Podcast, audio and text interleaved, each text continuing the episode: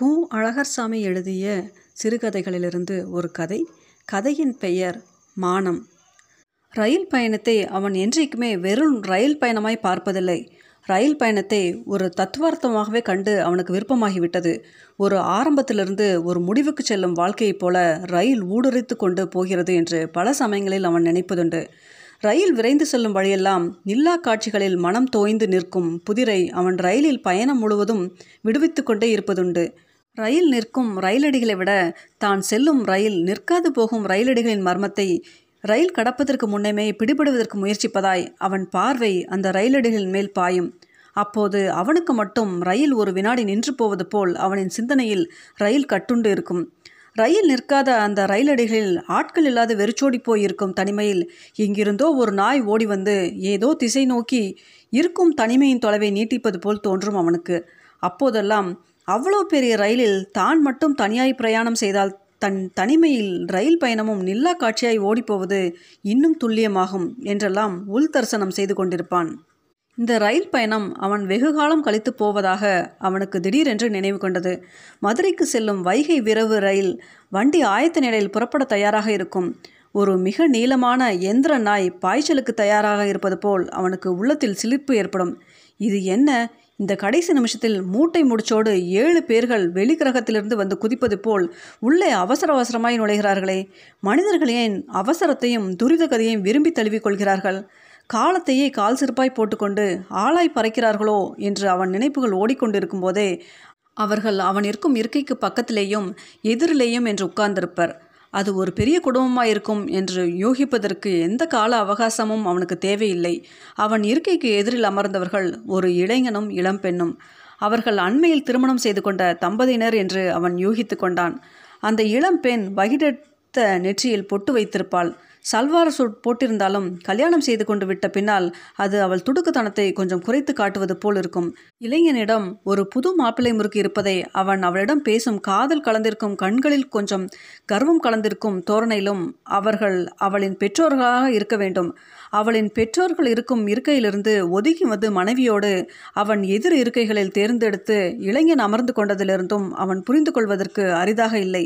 அவளுடைய பெற்றோர்களோடு அவளுடைய சகோதரன் அண்ணியும் அவர்கள் குழந்தையும் கூட வந்திருப்பார்கள்.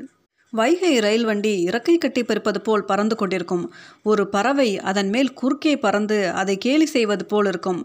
ஆரம்பத்தில் நீயா நானா என்று ஒரு இருக்கை வரிசையில் நான்கு பேர் உட்கார்ந்திருக்கும் இறுக்கமும் இட நெருக்கடியும் கொஞ்சம் குறைந்தது போல் இருக்கும். பயணிகள் அவரவர் அவரவர் நினைவோட்டத்தில் இருப்பது போலும் இருக்கும். ரயில் ஓட்டத்துக்கு இணையாய் எத்தனை நினைப்பு ஓட்டங்கள் என்று அவன் அதிசயித்து கொண்டிருப்பான். எதிரில் இருந்த குடும்பத்தின் செயல்பாடுகள் ஆரம்பமாகிவிட்டன. தம் செயல்பாடுகளை மற்றவர்கள் கவனிப்பார்களே என்ற பிரக்ஞை குடும்பத்திற்கு இல்லாததே அவனை அவர்களின் செயல்பாடுகளை கவனிப்பதற்கு தூண்டுதலாக இருக்கும் குடும்பத்தினர் இறைந்தும் சிரித்தும் பேசி கொண்டிருப்பது அவனுக்கு விகாரமாயும் ரயில் விரைந்தோடு இறையும் தாளகதியோடு ஒத்துப்போகாது போலும் அவனுக்கு தோன்றும். குழந்தையை வேறு சீண்டி கொண்டு விளையாடி கொண்டிருப்பார்கள். சில சமயங்களில் வீட்டில் தங்கள் கொஞ்சாத கொஞ்சலும் சீண்டாத சீண்டலும் பெற்றோர்கள் இந்த மாதிரியான ரயில் பயணங்களில் மேற்கொள்வது பயணங்களில் நேரம் கிடைப்பதாலா அல்லது பயணத்தில் தம் பொழுது கழிவதற்கு ஏதுவானவா என்று அவன் யோசிக்கலானான். குழந்தையோ அவர்களின் கொஞ்சலையும் சீண்டலையும் பிடிக்காது போல சினுங்கவும் குழந்தையின் தாய் குழந்தை தூங்கட்டும் என்று ஒரு சேலையை எடுத்து தன் இருக்கைக்கு மேலே தூளி கட்ட முயல்வாள். முடியாது திணற அவளின் கணவன் வெற்றிகரமாக தூளி கட்டி முடித்துவிட்டு ஒரு பெருமிதம் கொள்வது போல் தன் மனைவியை பார்ப்பான். ரயில் ஓட ஓட காட்சிகள் ஓடிக்கொண்டிருக்கும். கொளுத்தும் வெயில் வேட்டி கருவேல முள்செடியில் சிக்கி கிளிப்பட்டு கொண்டிருக்கும். கூட்டமாய் இருக்கும் சில பனை மரங்கள் தள்ளி ஒரு பனை மரம் மட்டும் தனியாய் சூரிய வெயிலை குடித்து கொண்டிருக்கும். ரயில் கழிவறை பக்கம் தன் அவலத்தை கூணி குறுகிய முகத்தை எப்போதும் குறுகிய கால்களுக்குள் புதைத்து கொண்டு டிக்கெட் இல்லாமல் பயணம் செய்து கொண்டிருந்த இளமை பறிப்போன பிச்சைக்காரி எங்கே போனால் எங்கு போய் சேருவது என்று தெரியாமல் பயணிக்கும் அவளுக்கு எங்கு போய் சேர்ந்தாலும் அங்கு போய் சேருவது தானா? சாப்பாட்டுக்கு தயாராகி விட்டிருக்கும் குடும்பம். சாதம் சாம்பார் முட்டை தயிர் என்று பரிமாறல்கள் தொடங்கியிருக்கும். தனியாய் அவன் எதிரில் இருக்கும் இருக்கைகளில் அமர்ந்திருக்கும் இளந்தம்பதிகளுக்கு முதல் பரிமாறல் நடக்கும். மற்றவர்களின் பசியை தூண்டிவிடுவது போல் இருக்கும் அவர்கள் பரிமாறுவதும் உண்பதுமாயிருப்பது. இந்த பசியாறலுக்கு முன்னமே குறுக்கும் நெடுக்குமாக வந்து போய்க் கொண்டிருக்கும் ரயில் கேண்டீன் ஊழியர்கள் பஜ்ஜி பலகாரம் காஃபி டீ என்று குடும்பத்தினரிடம் நடந்த வியாபாரத்தில் அவர்களுக்கு பழக்கமாகிவிட்டனர். குழந்தை இன்னும் தூங்கிக் கொண்டிருப்பதை குடும்பத்தினர் தொல்லையில்லை என்று விரும்புவது போல் தோன்றும் அவனுக்கு. இளம் தம்பதிகள் தங்களுக்குள்ளேயே விடாது பேசிக்கொண்டே வந்து கொண்டிருப்பார்கள். குடும்பத்தில் பிறருக்கும் வேறு யாரிடமும் பேச வேண்டிய அவசியமின்றி விஷயங்கள் ஏராளமாக இருக்க எப்படி அந்த விஷயங்கள் அவர்களுக்கு சுவாரஸ்யமாகின்றன என்று ஆச்சரியப்படுவான். அதனால் தான் பேச முயன்றாலும் அது அவர்களுக்கு சுவாரஸ்யம் இல்லாமலும் இடைஞ்சலாகவும் இருக்கும் என்ற காரணத்தால் அவன் அவர்களை கண்ணோட்டம் செய்வதையும் கூட ஒரு நாகரிகத்தோடு செய்ய வேண்டிய நிர்பந்தத்தில் இருந்தான் இப்போது ரயில் விழுப்புரம் ரயிலடியில் நெடுஞ்சாலையில் ஓடி ஒரு நாய் களைத்து போய் நிற்பது போல் நின்று கொண்டிருக்கும். அவனும் குடும்பத்தினரும் இருக்கும் ரயில் பெட்டியில் ஏறி உள்ளே ஒரு திருநங்கை நுழைவாள். அவளை தொடர்ந்து இன்னும் சிலர் நுழைவார்கள். அவள் வாலிப்பையும் வாயாடலையும் சேர்த்து கூட்டிக் கொண்டே நுழைவது போல் இருக்கும். அவளின் ஈர்ப்பு ஆணில் பெண்ணின் நிழலும் பெண்ணில் ஆணின் நிழலும் சேர்ந்த பரிணாமத்தில் அமைவதாயும் தன்னில் இருக்கும் ஆண்மையும் பெண்மையும் கலந்து பிரக்னை வெளியில் பிரதிட்சமாய் காணும் பரவசமாய் அது மாறுவதாயும் அவன் உணர்ந்தான். அவளின் வாழிப்பில் இருக்கும் நேரடித்தனம் பொய்யானதென்பது அவள் வாழும் வாழ்க்கையின் உண்மையில் அடிபட்டு போகும் என்று நினைத்தான். அதே சமயத்தில் அவனுக்கு அவள் மேல் பயம் கொண்டது. அந்த பயம் அவளின் வசீகரத்தில் ஒளிந்து கொண்டிருக்கும் மாயையின் நிழலில் மனம் கொள்ளாது இருள்வதால் என்பதால் இருக்கும். மிகவும் கலகலப்பாக வந்து கொண்டிருக்கும் திருநங்கை கைத்தட்டுவாள் ஒவ்வொரு இருக்கையில் இருப்பவர்களிடமும் கைத்தட்டி காசு கேட்கும் அவளின் செயலை பிச்சை எடுப்பது என்ற ரீதியில் எடுத்துக்கொள்ள முடியாது என்று அவனுக்கு மனதில் படும். ஒரு பிரத்யேகமான மன உடல் ரீதியில் தாம் வாழும் வாழ்க்கையின் அங்கீகரிப்பை இப்படி அவள் உரிமையோடு எதிர்பார்க்கும் விதமாய் காலந்தோறும் பழகிவிட்டாளே என்று அவனுக்கு ஒரு ஐயம். அவள் தன்னை நெருங்கிக் கொண்டே இருக்கிறாள். ஏன் ஜுவாலை அள்ளி கொண்டு வருகிறாள்? எந்த காட்டை கொளுத்தப் போகிறாள் என்று அவன் மனம் உன்மத்தம் கொள்ளும். அவன் இருக்கும் இருக்கை வரிசைக்கே வந்துவிட்டாள். காமதேவன் இந்திரன் அவளிடம் எந்த வில்லை கொடுத்துவிட்டு போனான்?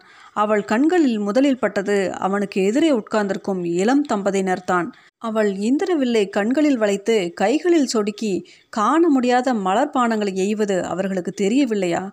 அந்த மலர்பானங்கள் அவர்கள் மேல் வாழ்வின் வசந்தங்களை பொழிந்து உன்மத்தம் கொள்ள வைப்பதை அவர்களுக்கு புரியவில்லையா? அவள் கை நீட்டி கேட்பது காசுக்கா? இல்லை அது இந்திர வரமா?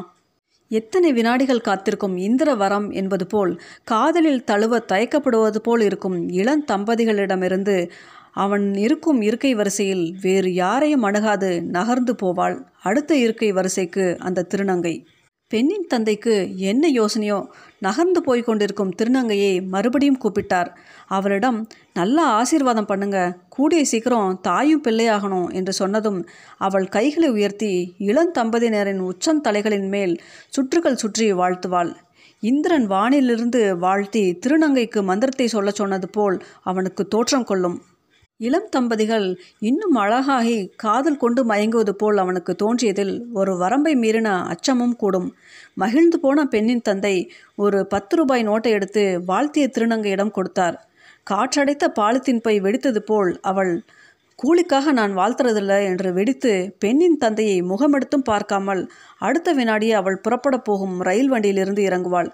அதை பார்த்து கொண்டிருந்த பெண்ணின் தந்தையின் மனம் அதிர்ந்ததோ இல்லையோ? அவன் மனம் அதிர்ந்தது. அவனின் ஆடைகளை திருநங்கை களைந்து எடுத்துக்கொண்டு போனது போல் அவன் அவனை கனவு போல் பார்ப்பான். மானம் ஆணுமல்ல பெண்ணுமல்ல. ஆண் பெண் உறுப்புகள் அல்ல என்று பளிச்சென்று அவன் மனதில் ஒரு மின்னல் ஓடி இறங்கும். புறப்படும் ரயில் வண்டியும் ஒரு வினாடி அதிர்ந்து நின்று மறுபடியும் ரயிலடியை விட்டு புறப்பட்டது போல் இருக்கும் அவனுக்கு. திருநங்கை மறையும் வரை ரயில் ஜன்னல் வழியே ரயில் நடைமேடையில் அவள் ஒருத்தி என்பது போல அவளை பார்த்து கொண்டே இருப்பான் அவன்.